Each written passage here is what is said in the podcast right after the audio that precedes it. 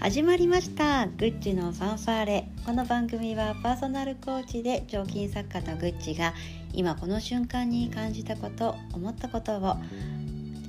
編集なしのファーストテイクでお届けしているラジオトーク番組でございます。ちょっとね久々すぎて挨拶文がおかしくなっちゃいましたがそんな今日今回は60回目となります。久々すぎてって言ったのも、えー、前回から約1週間ぶりになりました。1週間じゃないね10日以上ぶりぐらいですね。この10日間何だったのかっていうと実はあえて発信しない10日間の夏休みを過ごしてみました。なんでね10日間だったかというともうシンプルに、えー、子どもの保育園がコロナ陽性者が出てしまったため休園になってしまったことこれが主な理由です。10日間ねあの保育園に行っているはずの子どもたちがお家でずっと過ごしていたので全く仕事になりませんでした。なのでね、まあ、仕事にならないだろうなって確定した瞬間思ったのでもうこれは夏休みを取ろうともう仕事をしないんだと決めまして10日間ねほとんどあの何もしてませんでした。うん、それでねようやく今日からあの復活というかあの仕事を始めてるそんな状態です。だから早速第1弾なんですけども実はねこの発信しないっていうことをやってみての気づきを少しお話ししたいなと思います。まあ、その10日間休んだことが一番ね休みを取ったことが一番大きな原因、まあ、理由なんですけどと同時にでもねなんかこう合間を縫えばいろいろこう発信をできたはずなんですよ。まあ、発信っていうとこういうラジオももちろんそうですし、まあ、あのツイッターとかねノートとか、まあ、ブログとか、まあ、フェイスブックとかそういったところで自分の感じたこととか思ったことを言葉にしてこう出すっていう発信ですねそれを全部やめたんですね。うん、私もともとこう物を書くとか喋るとかこうアウトプットがとても好きだし得意だしっていうのであまり抵抗がなくやれてしまうことがいいことでもあったんですけどなんとなく最近ちょっと違和感を感じていてちょっとなんか気持ちと言葉が少し合ってないかなとかなんかちょっと浮ついた感じするなとかなんかこ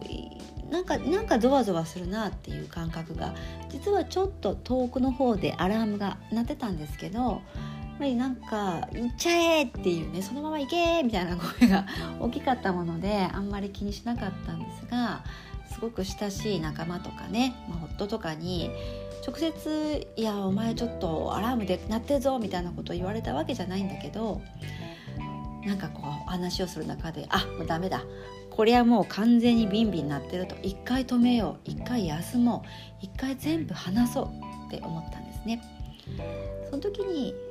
何をするってした時に発信しないってことをしてみようって決めました。うん。やってみてどうだったかっていうことで言うとねすごくうーん優しい気持ちになりました。変な変な表現なんですけどね。優しい気持ちになってなんかこう何かよくわからないものにせき立てられている感覚っていうのがこの10日間すごくねなかったなと思います。特にツイッターね大きいもので言うと。やってる人も多いと思うんですよ。ですごくねあのいろいろな人と瞬時につながれて自分が思ったことを瞬時に発すれば誰かがリアクションしてくれるっていうとっても面白い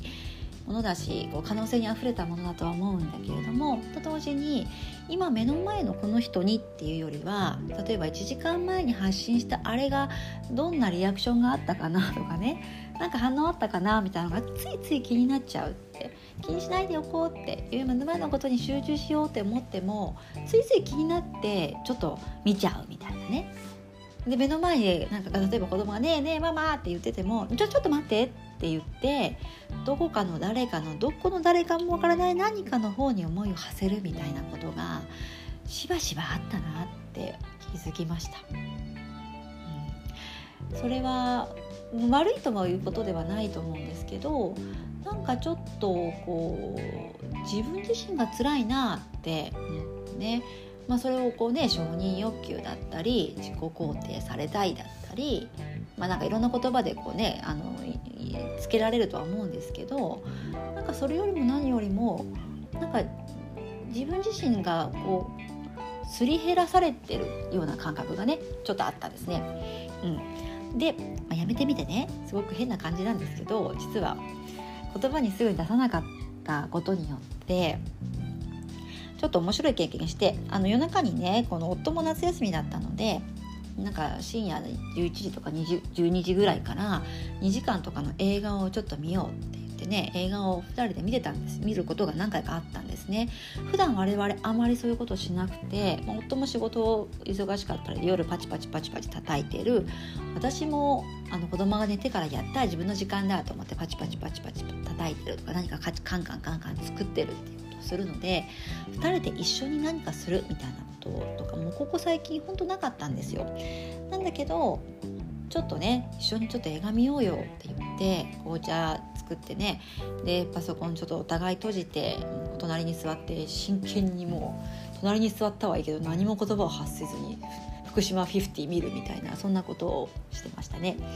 までだったら夫と映画見ますみたいなねなんかことを言ったかもしれないんですよねツイッターとかでねそしたらこう今目の前でツイ映画を見てるのになんかさっき言ったあれなんかリアクションあったかなみたいなのが気になってちょいちょいって携帯見たかもしんない。っていうか見てたと思うんですよね。でそれをしてない。でかつこの映画を夫と見てすごく豊かな時間だったんですけど豊かな時間を過ごしてる。これを知ってるのは当たり前ながら私と夫しかいないっていう自分たちのことなんで誰もなんかね見てるわけじゃないんですけどなんかちょっと贅沢な気持ちになったんですよ。あ自分の気持ち自分の今置かれてる状況を